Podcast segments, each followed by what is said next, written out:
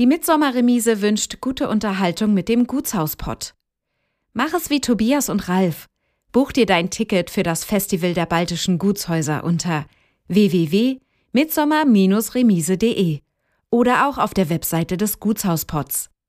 Nur hier sicherst du dir die günstigen Vorverkaufspreise auf die Tages- oder Wochenendtickets.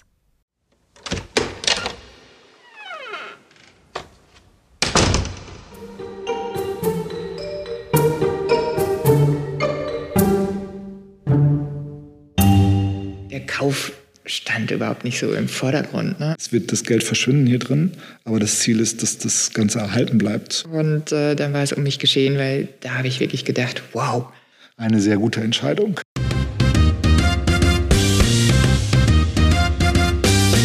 Du hörst den Gutshausport. Geschichten aus denkmalgeschützten Gebäuden in Deutschland. Menschen und ihre Häuser. Zwischen Ideal und Wirklichkeit. Eine Podcast-Serie von Ralf und Tobias.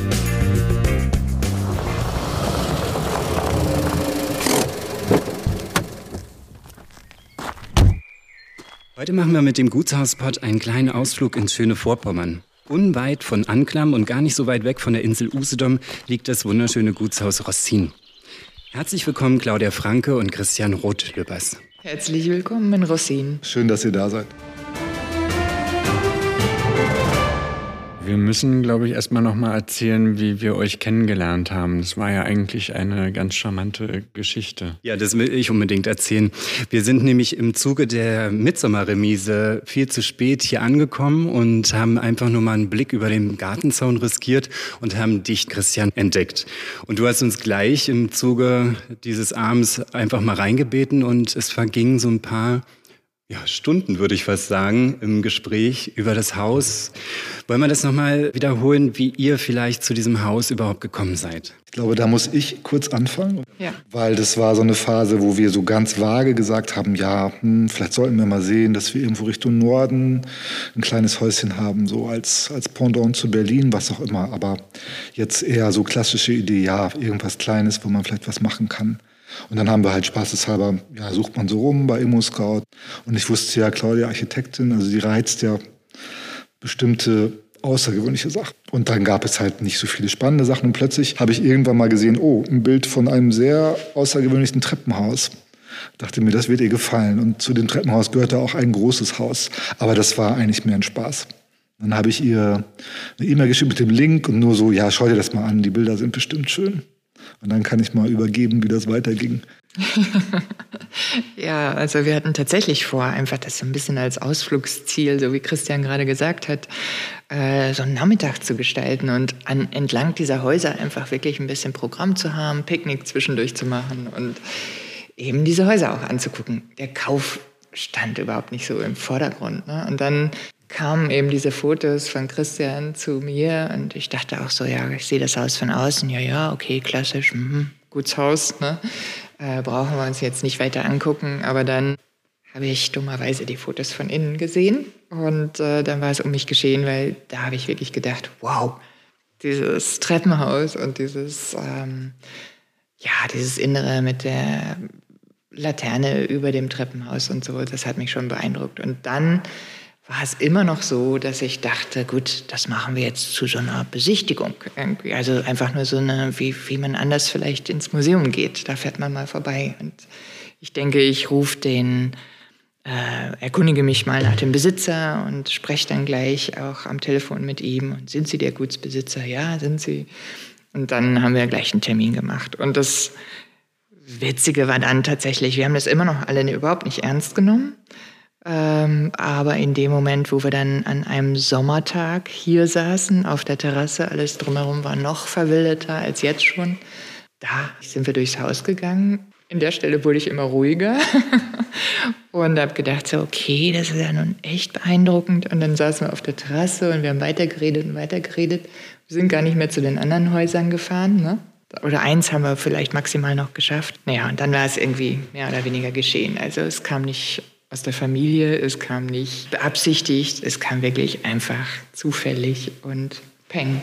Ja, aber ich, ich muss das noch ein bisschen ergänzen. Ja, bitte. Ja, ja. Nein, es gab ja ein paar Aspekte, die da auch noch vielleicht äh, eine Rolle gespielt haben. Also wir kannten uns noch nicht so sehr, sehr lange. Das heißt, ich wusste mhm. zwar, die Frau ist Architektin und, ähm, und ich persönlich wollte mit Bauen nie was zu tun haben. Ja, das war für mich immer eher ein Horror.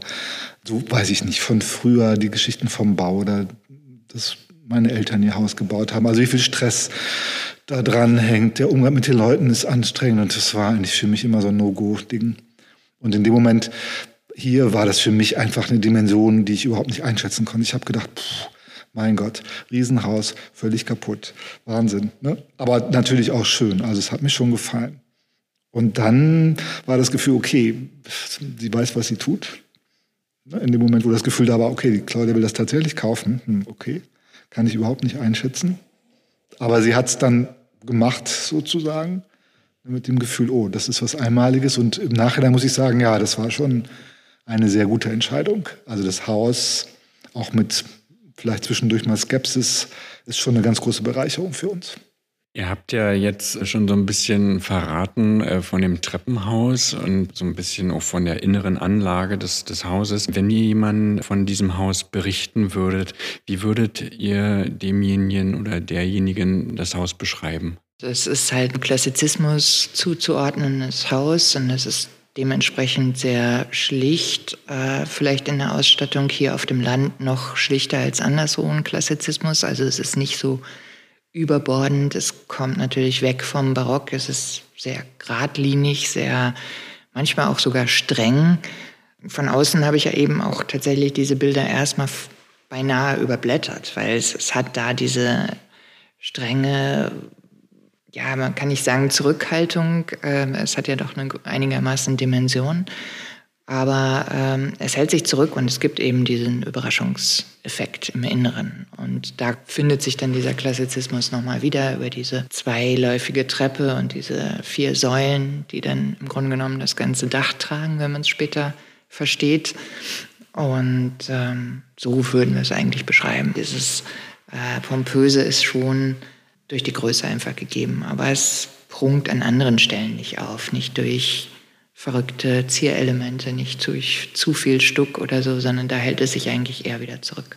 Welchen Eindruck machte denn das Haus, als du dann das erste Mal hier wirklich drin standst? Gut, ich kam auch tatsächlich mit einem Gedanken aus Berlin an, wo wir aus dem Büro heraus auch ein, zwei Mal versucht haben, auch so Gemeinschaftsprojekte aufzuziehen und, und da auch mitgeboten haben an Grundstücken, die damals noch zur Verfügung standen. Und da war schon immer natürlich am Anfang auch dieser Hintergedanke, ja, das soll ja nicht für ein oder zwei Personen sein, sondern es soll schon einfach auch für mehrere Personen sein. Und dieser Gedanke von Gemeinschaft war da schon immer mit drin. Insofern, welchen Eindruck hat es gemacht? Da war es, glaube ich, schnell der Eindruck, ah, hier kann man so etwas verwirklichen. Ne? Was es jetzt zu dem Zeitpunkt, wo wir das Haus gefunden haben, in Berlin schon nicht mehr gab. Ja, nee, ich war eigentlich erstmal ein bisschen erschlagen, muss ich sagen. Also, weil ich fand es schön, auch in der Schlichtheit und die, die großzügigen Räume und hier oben das Umlaufen um, um das Treppenhaus, die ganzen Räume. Aber die, waren so eine Art ja, Nutzungsgedanken hatte ich überhaupt nicht am Anfang. Weil ich war ja noch äh, in meinem naiven Denken dabei, wir brauchen ein Ferienhaus. Und äh, das ist jetzt, nun, es ist im Moment ein bisschen sowas natürlich zwischendurch auch, aber das ist natürlich gar nicht der Punkt. Und da war Claudia im Grunde schon viel weiter, weil sie immer diesen Gedanken im Kopf hatte, sie möchte was Gemeinschaftliches haben und einen Ort, wo man in irgendeiner Form mit mehreren Leuten was macht. Also ohne ganz konkret zu sagen, da müssten jetzt zehn Wohnungen drin sein oder sowas in der Art, sondern einfach nur einen Ort zu haben, wo man vielleicht auch probieren kann, was sich da entwickeln kann. Und baulich, war das in einem guten äh, Zustand oder? Also bevor ich es gekauft habe, habe ich natürlich schon noch ein, zwei Gutachter gefragt. Die haben mir reinen Wein eingeschenkt. Das war dann schon klar. Also das war aber vielleicht, das Fragen der Gutachter war für mich noch so ein bisschen so ein Alibi, weil natürlich war der Zustand nicht gut. Und es hat immer von, von oben reingeregnet ins Dach. Und ähm, vielleicht war es, was heißt Alibi? Vielleicht war es ein Prüfen, ob ich trotz dieser Meinung bereit bin, das zu tun irgendwie. Also und ja, ähm, hört sich immer ein bisschen komisch an, wenn man sagt, es war schon so ein Liebe auf den ersten Blick, aber es war es schon für das Haus. Und aufgrund dessen ähm, geht man nicht mehr nur rational daran, sondern also sehr viel, ja, also sehr ideell geht man ran und man hat es dann trotzdem gemacht. Das ist dann auch ein kurzer Moment, wo man die Entscheidung trifft, denke ich. Äh, also es ist halt einfach auch, man darf nicht zu lange überlegen. Weil wenn man das wirklich rational gemacht hätte, also das Dach war ja schon lange undicht, sprich dementsprechend war auch schon ziemlich viel, ja, im Grunde zerstört. Es waren schon zwei Decken durchgebrochen. Also manche Ecken sahen jetzt wirklich nicht gut aus. Nein, und es hat ja nach wie vor davon die Folgeschäden praktisch, die auch noch lange nicht raus sind aus dem Haus. Also das wird auch noch dauern und eine Menge Arbeit erfordern. Ne? Das ist schon so. Mich würde mal interessieren, ob das Haus äh, im, im, Bewusstsein der Bevölkerung hier vor Ort eigentlich noch verankert war. Ähm, das war ziemlich überraschend. Ne? Wenn man es ein bisschen umdreht, also wir kommen ja hier wieder an als naja, mindestens dritter Besitzer nach Wende. Berliner, hm, also ist natürlich eine große Skepsis da, weil Leute auch Erfahrungen gemacht haben, die vielleicht nicht immer so angenehm waren und weil natürlich auch Leute gekommen sind, die sich vielleicht verschätzt haben mit der Dimension oder mit ihren Ideen. Und dementsprechend sind die Leute vor Ort natürlich auch skeptisch. Ja, jetzt kommen da wieder welche, machen die was, machen die nichts. Und das sind schon wieder Berliner. Und naja, und wenn du in so ein Dorf kommst, musst du die Leute auch ein bisschen mitnehmen sozusagen, ja, oder musst zeigen, dass du halt ein normaler Mensch bist und nicht irgendwer komisches. Also haben wir sozusagen an dem ersten Wochenende, als wir auch mit Leuten von uns waren, den Tag vorher das ganze Dorf eingeladen zu Kaffee und Kuchen. Und für die ist es schon noch was Markantes, das Haus. Und jeder hatte in gewisser Weise eine Beziehung dazu, durch die Familie oder durch die eigene Geschichte. Und es waren viele Leute da. Ich glaube, das war dann schon so ein, so ein Startpunkt, also wo man gegenseitig gemerkt hat, okay, man muss sich zwar erstmal kennenlernen, aber es war nicht so eine Ablehnung da und auch von uns aus, oh, das Haus spielt eine große Rolle hier. Durch die Geschichte, durch die verschiedenen Nutzungen gibt es halt sehr viele Menschen in der Umgebung, die einen Bezug dazu haben und die sich freuen, das zu sehen und die dann zwar skeptisch noch, weil wir hatten dann ja natürlich auch noch nichts gemacht, aber trotzdem sich freuen, wenn jemand was tut. Als ihr das Haus übernommen habt, habt ihr euch ja sicherlich auch mit der Geschichte des Hauses beschäftigt. Was sind denn die wichtigsten Eckpunkte der Zeit? Also man kann zum schon mal sagen, dass das 1836 wohl errichtet worden ist. Und äh, das gehört auch ein bisschen mit zu dem Haus. Es ist ähm, halb bürgerlich und halb adelig errichtet und deswegen vielleicht auch nicht ganz so gut dokumentiert. Also ein Gerichtsassessor Kolbe aus äh, Anklam hat in die Familie von Stavenhagen eingeheiratet, beziehungsweise hat über die Schwiegermutter dann praktisch die Güter bekommen.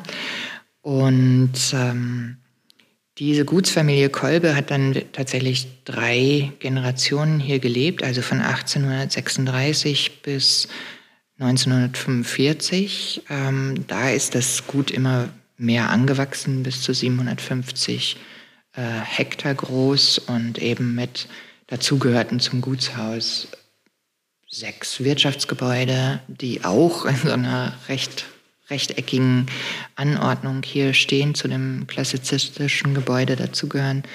Der Gutspark mit drei Hektar gehörte dazu und wie gesagt auch ein weiteres Gutshaus ähm, im Nachbarort Charlottenhof, äh, was von einem Bruder dann gleich geleitet wurde.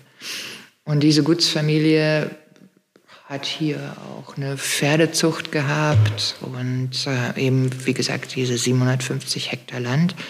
Also er ist wohl von seinem bürgerlichen Leben ins Landleben eingestiegen und ähm, ist also die letzte Generation äh, hat dann natürlich auch die Kriegserfahrungen machen müssen, dass sie dann ihre nur noch Töchter praktisch ähm, alle auch rechtzeitig in den Westen geschickt haben, weil die wussten schon, wenn die Russen kommen, das ist nicht gut, mit ähm, Töchtern hier zu sein.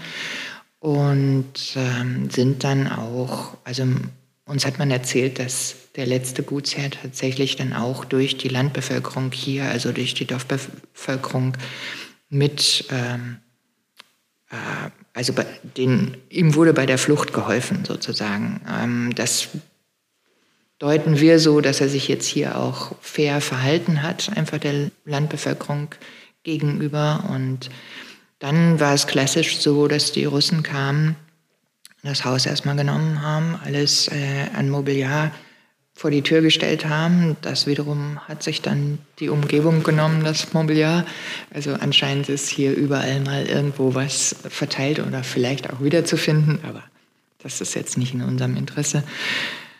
Und dann kamen auch ähm, die ersten Flüchtlinge aus den Ostgebieten. Und das ist interessant, dass hier 26 Familien laut Berichten gewohnt haben, so dass jede Familie eigentlich ein Zimmer bekam oder maximal zwei Zimmer bekam und dann hier bestimmt zu 75 Personen oder so im Gutshaus auch gelebt hat. Also ich finde das immer so interessant, weil dieser Gedanke des Gemeinschaftlichen auch schon hier immer drin steckt.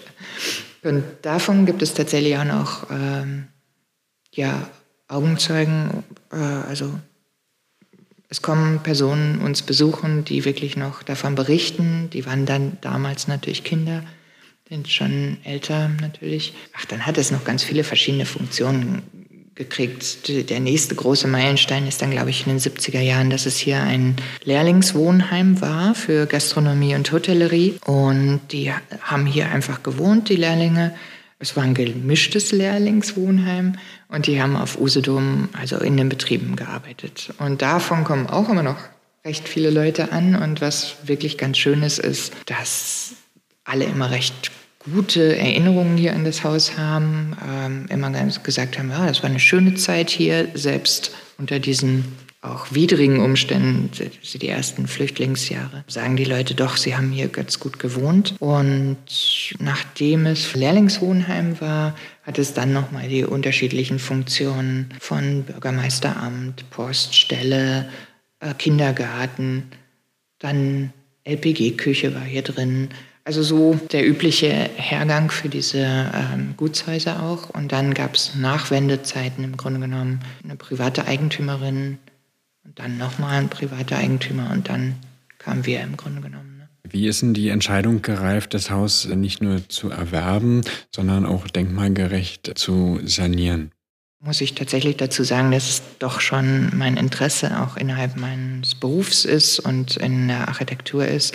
Also wir haben auch schon vor diesem Haus, also von Büroseiten aus, öfter mit alten Häusern zu tun gehabt und der Bauweise, also der klassischen, traditionellen Bauweise, die hat mich dann immer mehr eigentlich fasziniert. In, insofern muss ich sagen, dass ich auch vielleicht aufgrund meines Berufes immer mehr weg wollte von der schnellen Bauweise und einfach auch wieder äh, hin wollte zu nicht nur traditionellen Bauweisen, sondern auch, gut, jetzt liegt man damit sehr im Trend, auch mit Mau äh, nach nachhaltigen Baumaterialien hat man es ja hier in solchen Häusern auch wiederum zu tun.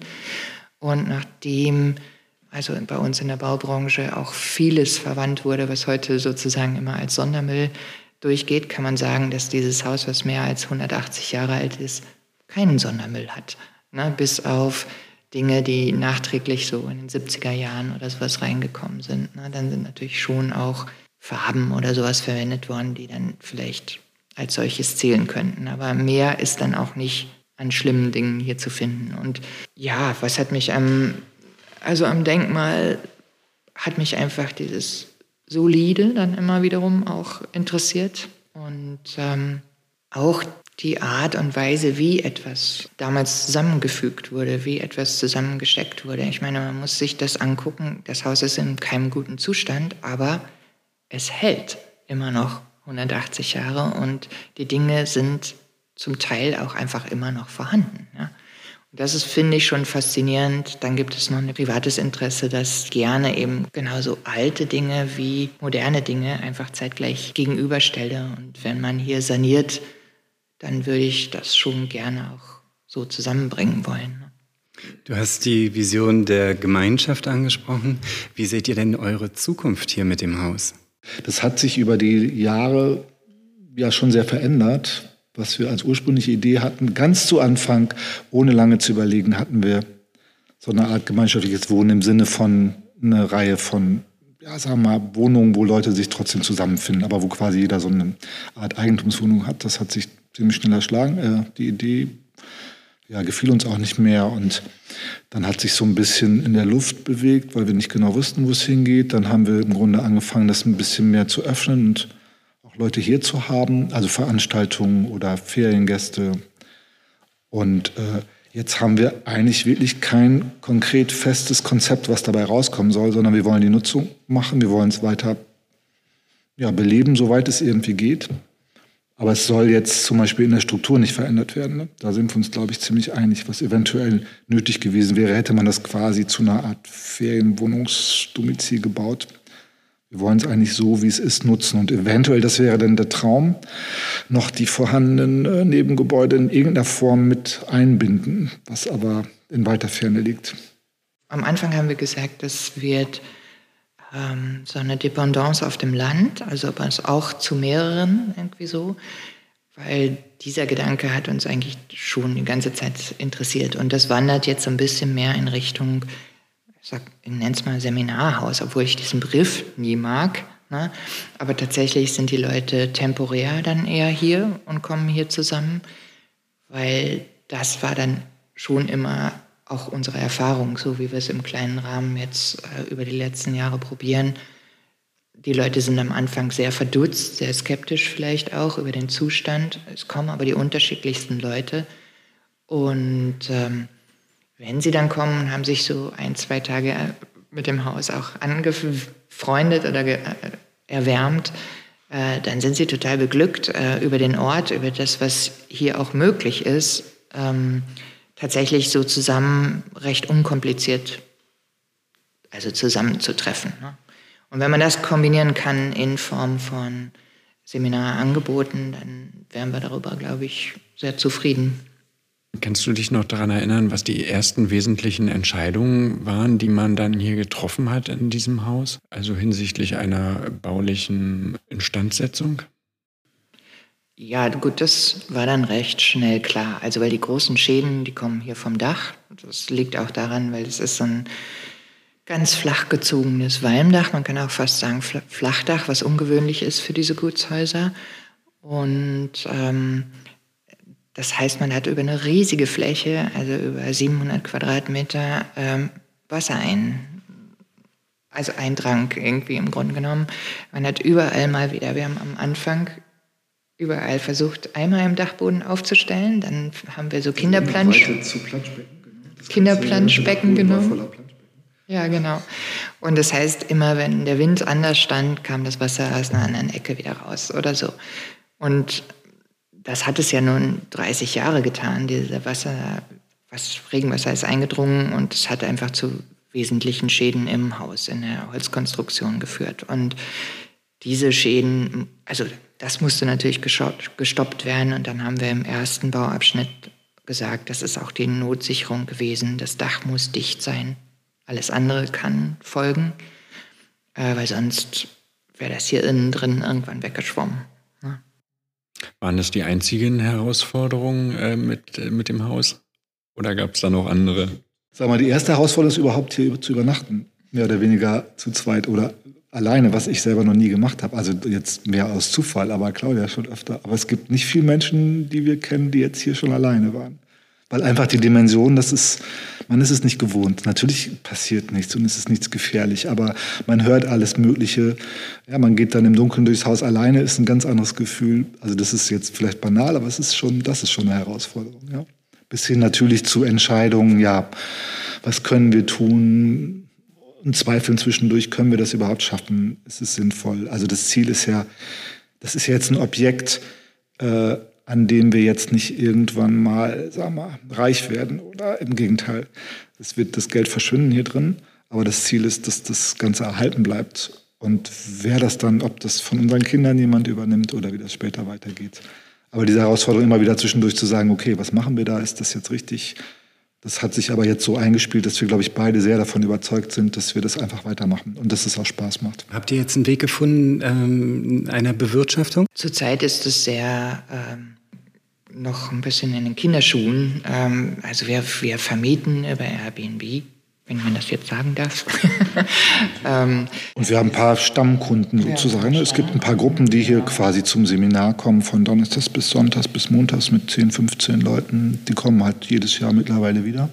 Wie kommen denn die Leute zu euch? Also Airbnb und die Seminargruppen? Wo Achso, das war im Grunde durch persönliche Bekanntschaften und so hat sich dann so ergeben. Dann spricht man mit den Leuten, ah, guck mal, dann zeigt man Bilder, oh, ist ja spannend. Dann kommen die mal vorbei, oh, das wäre ja ganz schön. Also es sind natürlich oft Leute, so, aus der Kunstecke, weil die mehr Interesse dran haben und auch das, glaube ich, besser annehmen können, wenn das jetzt nicht so einen perfekten Zustand hat. Für die ist das eher reizvoll oder halt Fotografien oder sowas, ja, wo man jetzt im Grunde an jeder Wand ja ein Motiv hat schon. Und das freut die Leute. Und das gab es ja, sagen wir mal, bis, ja, ist schon eine Weile her jetzt, aber in Berlin früher wesentlich mehr. Also in jeder Ecke gab es so ein Fotomotiv wie jetzt hier im Haus. Das ist ja alles verschwunden. Und das reizt die Leute schon sehr. Und auch, glaube ich, eher ein bisschen jüngere Leute, die das dann nur aus Erzählungen kennen, ja. Wenn man sagt, hier, solche Häuser standen in Prenzlauer Berg in Mitte äh, 90 auch noch rum. Das war auch der erste Gedanke, den ich hatte. Mich hat das sofort so an 90er Jahre, Charme, Altbau, äh, Kreuzberg, Prenzlauer Berg erinnert. Das ist wirklich ein ganz besonderer Eindruck, wenn man hier reinkommt.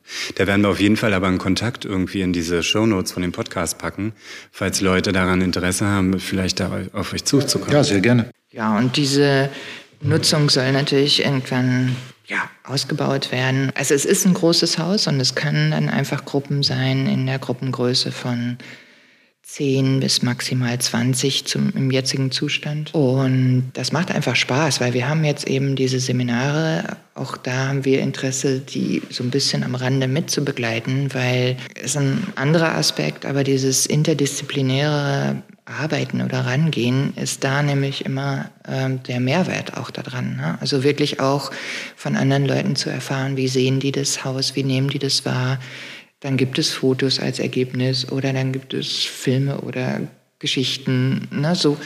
Und das ist das Schöne daran, weil man es innerhalb von einem Seminarformat auch abends mal mitdiskutieren kann. Man kriegt neues Input da drin. Man, man kriegt auch manchmal Mut, weil die Leute natürlich dann wieder was äh, Neues oder Interessantes dran sehen. Und ja, also das ist ähm, etwas, was was wir gerne so weiterverfolgen würden. Ja, ja jetzt, das ne? macht auch Spaß. Also ja. Das ist interessant, macht Spaß. Gut, wenn die jetzt, wenn es so normal vermietet wird, dann wollen die Leute es mehr für sich, für ihre eigenen Gruppen oft haben. Dann wollen die gar nicht das, dann wollen sie es eher exklusiv mieten. Äh, das machen wir dann auch. Ähm, und wie gesagt, das ist eigentlich dieser Verdienst, wenn ich das mal in Anführungsstrichen sagen darf, der wird eigentlich gleich wieder hier ins Haus investiert.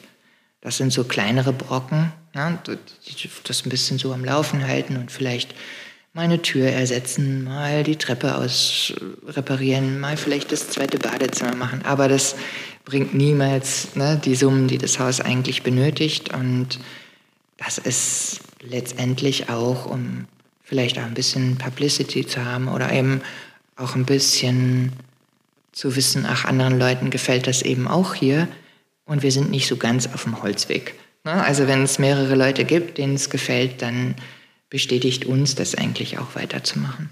Und das Haus soll ja auch genutzt sein, ja. Also soll ja nicht leer stehen. Das ist auch sehr schade. Und wir sind natürlich auch nicht immer hier. Und ich finde es auch schön, wenn andere Leute das einfach als, als Ort für eine temporäre Phase einfach haben. Und das Feedback, was man bekommt, ist ja fast immer positiv, ne? Natürlich wissen die Leute auch, was sie erwartet. Ja? Also wir verkaufen es ja nicht als schickes, renoviertes Haus. Die sehen mehr oder weniger Bilder und müssen sich dann natürlich entscheiden, wollen wir das oder wollen wir das nicht. Aber die meisten, glaube ich, haben das auch ein bisschen als Abenteuer im Kopf. Und, und das ist dann ungewöhnlich und, und die sind erfreut, dass sie es gemacht haben. Als ihr das damals übernommen habt, die ersten Schritte hier durchs Haus gemacht habt und bestimmt ein paar Dinge auch freigelegt habt, habt ihr besondere Erlebnisse, Entdeckungen, irgendwas gehabt, was so ein bisschen einen mit auf die Zeitreise nimmt? Ach, es waren mal die Tochter von Freunden mit hier und dann haben wir tatsächlich mal an den Stützen geguckt. Da waren ja noch so Holzschmuckelemente da um die Stützen drumherum und die hat die so ein bisschen die wollten mir freilegen, die Stütze, damit wir mal gucken, wie der Zustand aussieht. Und dann hat sie so einen alten Pantoffel gefunden oder einen alten Schuh haben wir auf dem Dachboden oder alte ähm, Hufeisen, die jetzt auch gleich richtig rum aufgehängt wurden, damit das Glück reinpurzelt oder sowas. Solche Kleinigkeiten haben wir natürlich doch mal gefunden, aber oder wir haben mal im Garten. wir haben mal den Schatz im Garten gesucht, ja, wir haben ein bisschen gegraben. Also es gab also zu dem jetzigen Haus gab es ja früher noch mehr Nebengebäude, die verschwunden sind. Also es gab ein Gewächshaus und es gab einen Eiskeller und das ist ja alles verschollen. Und dann haben wir mal bei, ach so, das als der Baum umgestürzt war, es ist ein Baum umgestürzt neben dem Haus, also zum Glück nicht aufs Haus. Und der hat so ein bisschen, ja, so eine Art Fundament oder Steine oder sowas freigelegt, ja, was wir aber nicht zuordnen können. Dann haben wir da ein bisschen rumgeschippt in der Hoffnung, dass wir den Schatz finden, der vergraben wurde vor den Russen, aber da kamen wir so richtig in Goldgräberstimmung, ja. Aber es war kein Schatz mehr da. Und äh, was, was noch so eine Entdeckung für sich war, war im Grunde genommen, dass mir mal jemand erzählt hat, ähm, also diese, dieses Oktagon über Dach, also diese Laterne, die ist öfter mal umgebaut worden. Die ist auch zurückgebaut worden zu DDR-Zeiten. Und dann ist die gekappt worden, weil die ja wahrscheinlich auch schon morsch war, so knapp über Dach. Und bei diesen Bauarbeiten muss wohl eine Planrolle gefunden worden sein, die als eine Art Talisman da oben war. Man hat ja, man kennt das, dass so in den Grundstein praktisch eine Planrolle eingelassen wird und so. Aber da war es halt oben praktisch, also in dieser Laterne, weil die wohl dann doch was Besonderes immer schon war, diese Laterne. Und naja, seitdem ich weiß, es gab eine Planakte ähm, und es gab eine Planrolle, wei weiß man ja eben, dass es ähm, auch jemand mal gezeichnet hat und es doch ein bisschen eine Bedeutung hatte, eben, dass ein Architekt schon da war und so weiter und so fort. Und jetzt ist man natürlich immer verzweifelt auf der Suche nach dieser Planakte, die vielleicht in irgendeiner Garage ist oder sich bei irgendwem befindet oder auch nicht mehr existiert, das weiß man nicht. Leider findet man nichts in den Archiven oder ich habe, wir haben bislang nichts also gefunden. Also Aufruf bitte alle Hörer, die Planakte ja. Nun haben wir in dem Treppenhaus, in dem großen Treppenhaus gesehen, da stehen noch ähm, Stützen. Also die Sache, die ist äh, statisch noch in der Untersuchung oder ihr wartet jetzt noch so auf, auf, ähm, die, auf das Go von, von der Behörde, dass, dass die ähm, Stützen entfernt werden können. Welche Aufgaben seht ihr denn jetzt noch in der Zukunft hier, was den Bau angeht? Welche Aufgaben stehen da noch an? Ach so, ja, die kurz die, das sind so eine Behelfskonstruktion, auch aus Holz praktisch. Äh, die sind mehr unserem Statiker geschuldet, weil der doch noch sicher gehen wollte. Und das ist halt eben, das Haus besteht überwiegend aus Holz im, in der Konstruktion und das ist schon immer speziell. Also Statiker müssen Holz bemessen können, berechnen können und es ist gar nicht so easy. Das lässt sich nicht so schnell nach, nach Tabelle machen. So, ne? Und deswegen ähm, stehen die da vorsichtshalber noch. Also wir brauchen da nicht ein Absegnen von der Behörde, sondern eher das Absegnen vom Statiker. so. Ähm, die nächste Herausforderung ist tatsächlich einfach, weil wir haben immer gesagt, das Haus muss dicht werden. Und das wäre jetzt peu à peu von außen, die Außenseiten, also die Fassadenseiten, wo man rangehen müsste. Und ja, also wir haben, wenn ich so sagen darf, doch nette Unterstützung auch von, von Förderseiten. Also wir kriegen doch auch immer mal wieder Fördermittel. Wir können uns natürlich nicht darauf verlassen, aber wir haben, ähm, also ich bin immer wieder ganz froh, wenn ein Antrag auch positiv beschienen wird und ähm, damit kann man dann natürlich tatsächlich weitermachen, weil wir alleine, das wir, können wir auch offen zugeben, würden das nicht schaffen in der Dimension. Und mit den Fördermitteln zusammen geht es tatsächlich, also so Gänsefüßchen für Gänsefüßchen. Ne? Also das muss man sagen. Und, aber das, das ist ähm, mittlerweile sind das eigentlich so unsere Ziele, ne? zu sagen, wir kriegen es ähm, so weit ähm, wiederhergestellt, das Haus, dass es sicher ist. Also mehr verlangen wir schon gar nicht mehr. Also so, das ist schon, sind schon ein bisschen demütiger geworden. Das Dach ist jetzt dicht, die Dachrinnen sind da, soweit da oben ist es trocken. Jetzt ist natürlich die Fassade schon ziemlich geschädigt an einigen Teilen. Und im Grunde der nächste geplante Schritt ist eben die, die Südfassade anzugehen. Und dazu, ja, mal sehen, wie weit wir da kommen. Aber das wäre ein Schritt, der, der im Grunde relativ konkret schon geplant ist. Und dann irgendwann die anderen Fassadenseiten. Gut. Ja. Wenn ihr zurückschaut, was würdet ihr immer wieder tun und was würdet ihr nie wieder tun? Also tatsächlich, zu meiner eigenen Überraschung, immer wieder würde ich es kaufen. ja, tatsächlich, nein, das wäre schon wirklich ein, naja, das würde ein großes Loch hinterlassen, wenn das Haus jetzt nicht da wäre. Das hat schon äh, ja eigentlich eine, eine, große Bereicherung für uns. Ne? Das, das würde ich immer wieder ja, tun. Das, es klingt so komisch. Die Bereicherung liegt dann tatsächlich darin, ähm, weniger haben zu wollen oder oder weniger erreichen zu wollen, sagen wir mal so. Am Anfang bin ich ganz klassisch als Architektin daran gegangen und dachte, okay, das ist in zwei, drei Jahren fertig. So muss ich ja meine Aufträge einfach auch abarbeiten. Aber ähm, ja, was ich gerade schon mal erwähnt habe, also dieses demütiger werden dieser Größe, dieser Dimension gegenüber, ähm, einfach zu sehen, weil das hätten wir vorher, glaube ich, gar nicht mehr gedacht, auch mal zwischendurch eben vielleicht mal in kalten Räumen zu leben, kurzfristig, oder auch provisorischer zu leben. Also das ist schon äh, faszinierend, dass man das in einem Moment, wo man fast, also wir waren ja auch schon knapp 50 und wir hatten eigentlich auch schon ziemlich viel so und uns dann aber auch wieder freiwillig zu reduzieren. Das reduziert klingt jetzt vielleicht komisch mit so einem Riesenhaus, aber der, der Standard ist ja hier, sind noch sehr reduziert. Und das war eigentlich etwas, was uns überrascht hat. Und zeitgleich war es natürlich auch so, dass ähm, wir hier immer so viele tolle Begegnungen hatten mit Leuten. Das hätte uns ein Ort oder unser Zuhause in Berlin jetzt so gar nicht geben können. Wir könnten nicht so viele Leute zu uns in die Wohnungen einladen oder Freunde könnten nicht mitgebracht werden von Freunden oder so. Ne? Das ist schon, das hat sich dann doch, dieser Wunsch hier auch gemeinsam irgendwie sein zu können oder einen Ort für viele zu haben, der hat sich eigentlich immer bewahrheitet so. Und die andere Seite der Frage, ich weiß gar nicht, was ich nicht wieder tun würde, ehrlich gesagt. Fällt mir nichts ein in Bezug jetzt auf das Haus, sonst wahrscheinlich schon. Ja, man ist schon natürlich zwischendurch mal auch erschöpft, ähm, weil man muss ja auch irgendwie so, ich sag mal, den Schein ein bisschen wahren, dass man immer weiter straight vorwärts geht und so.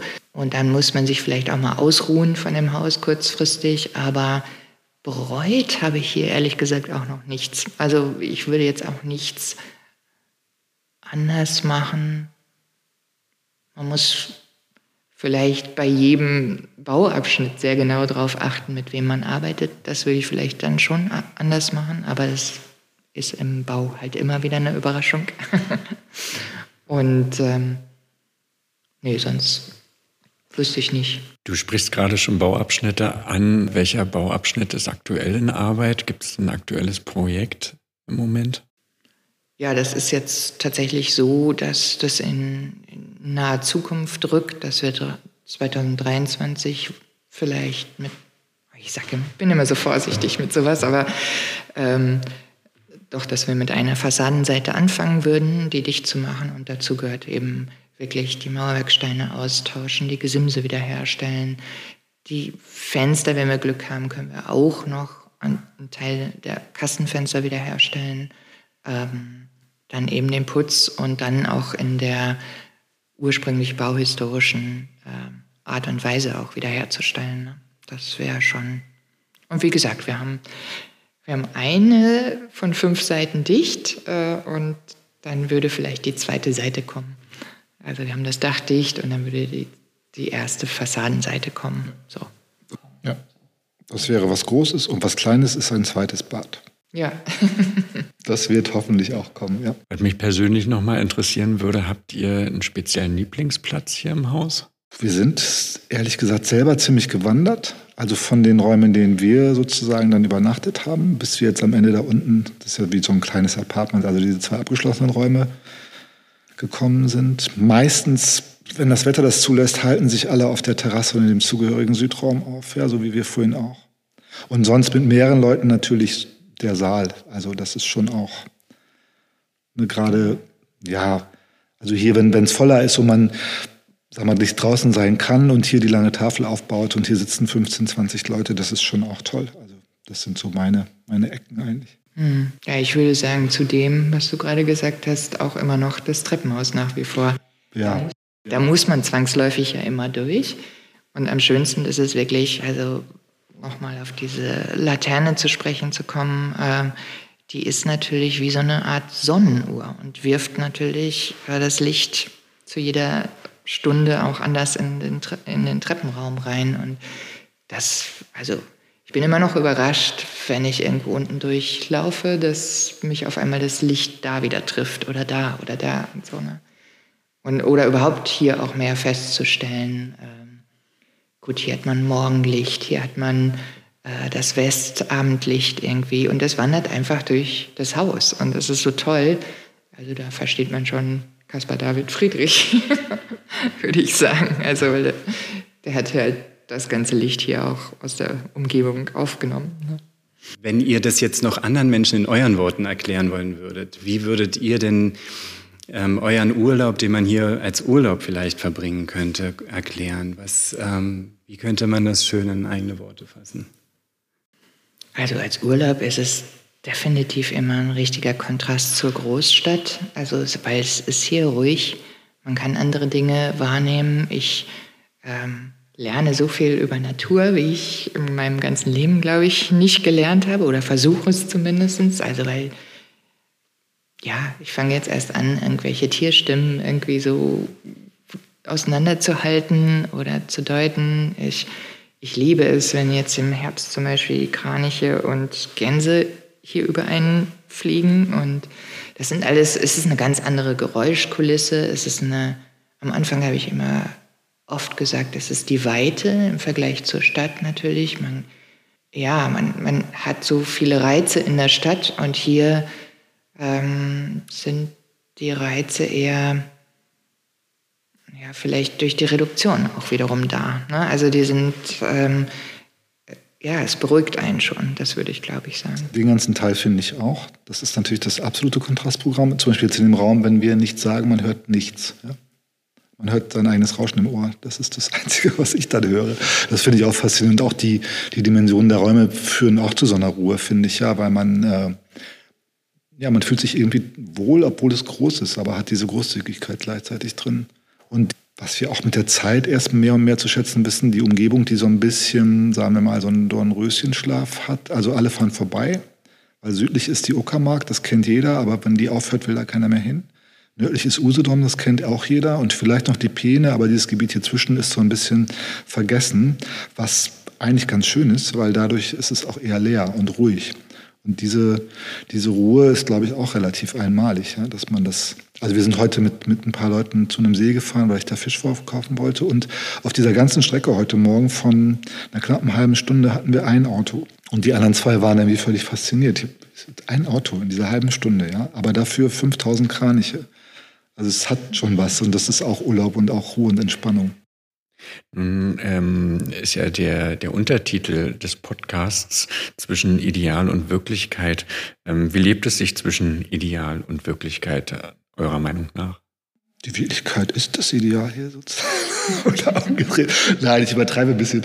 Ähm, aber ja gut, es kommt darauf an, wie sehr man sich das Ideal erträumt, glaube ich. Ne? Aber ich finde, im Moment bin ich damit sehr zufrieden mit diesem Leben. Also es gibt natürlich, sag mal, sag mal praktische Dinge. Eine Heizung in irgendeiner Form wäre schon schön und auch dem Ideal näher kommen. Oder ja, bestimmte Sachen, die in dem Haus gemacht werden können. Aber so wie wir es jetzt nutzen können in der Zeit, die wir da sind, finde ich das schon sehr angenehm und, und nicht so, dass ich jetzt da mal, direkt was vermisse. Und was Claudia schon sagte, diese, dieses Runterkommen auf, auf eine Art von Einfachheit, vielleicht auch für uns alle speziell, weil Berlin dann auch, sag mal, in einer anderen, Rum, in einer anderen Richtung eine Nummer drüber ist. Also zu laut und auch lauter geworden, zu viele Leute, zu viel Unruhe. Und hier hat man dann plötzlich genau das Gegenteil. Man braucht erstmal einen kleinen Moment, um anzukommen, aber dann ist das auch was, was sehr schön ist. Und gut, wir haben dann auch beides, ja, was ja auch viele Leute gerne mögen. Aber ich würde jetzt nicht so eine große Diskrepanz zwischen der Wirklichkeit und dem Ideal sehen für mich. Ja, bei mir ist es manchmal anders, weil ich tatsächlich, ähm, ja, ich gucke halt auf das Haus und denke, okay, werde ich dem gerecht? Können wir das schaffen, das irgendwie auch zu retten? Und ähm, es ist so ein bisschen so ein, so ein, manchmal so ein Wettlauf, Klingt auch komisch. Manchmal spreche ich mit dem Haus so nach dem Motto, so komm, das schaffen wir schon. also jetzt ohne ne, so esoterisch abzudriften, aber auf der anderen Seite ist es tatsächlich etwas so, was ist das Ideal? Also ich finde das Haus so, wie es ähm, hier steht, wie es erschaffen wurde, finde ich schon sehr ideal. Äh, und jetzt versucht man das wieder mit Leben zu füllen. Und ähm, die Wirklichkeit ist natürlich auch so. Wir können das nicht alles mit einem Schwung machen. Letztens hatte ich aber auch so ein bisschen das Gefühl, vielleicht ist das sogar wiederum das Ideal. Man kann immer so ein bisschen auch träumen. Wie wird das? Man hat nie die knallharte Realität. Doch, die hat man neben sich irgendwie, aber man hat noch nichts vollendet. Also es ist immer so im Prozess einfach. Und wie sehr unsere Ideen sich schon gewandelt haben in der Zeit, wo wir hier sind. Das heißt, das darf alles immer noch sein. Und ähm, sehr wahrscheinlich wandeln sich die Konzepte noch dreimal oder so. Und das ist so der Spagat vielleicht zwischen Ideal und Wirklichkeit für uns. Ich musste erst lernen zu akzeptieren, dass dieses Haus vielleicht in unserer Zeit nicht fertig wird. So, ne? Nicht Aber wie im klassischen Sinne Bauprojekte fertig werden. Das fällt dir halt schwer, weil du natürlich da als Architektin drauf guckst und möchtest das fertig haben. Aber ich überlege und habe das wirklich schon öfter überlegt, ja, was wäre, wenn das fertig wäre? Also ich kann es mir vielleicht so vor Augen führen, wie das aussehen würde und fertig würde auch nicht heißen, dass jetzt alles picobello ordentlich ist. Also es soll auch die Geschichte natürlich sichtbar bleiben, wie man auch immer das macht. Aber ich kann mir, eigentlich finde ich den Zustand gar nicht so erstrebenswert, dass es fertig ist. Also Punkt. Und dann, ja, was ist dann? Das ist für mich gar nicht so ein großes Ziel. Natürlich soll es weitergehen und, und in irgendeiner Form fertiger werden, aber ich habe jetzt nicht zum Beispiel als Ideal, das Haus ist fertig. Nee.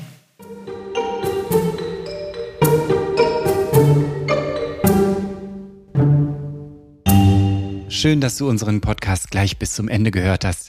Wenn dir dieser Podcast gefallen hat, hinterlass uns gerne eine 5-Sterne-Bewertung in deiner Podcast-App.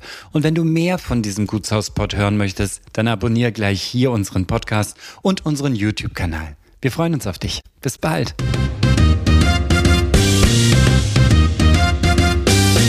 Das war der Gutshauspod. Bildmaterial zu den Folgen findest du auf www.dergutshauspod.de und natürlich auch auf Instagram.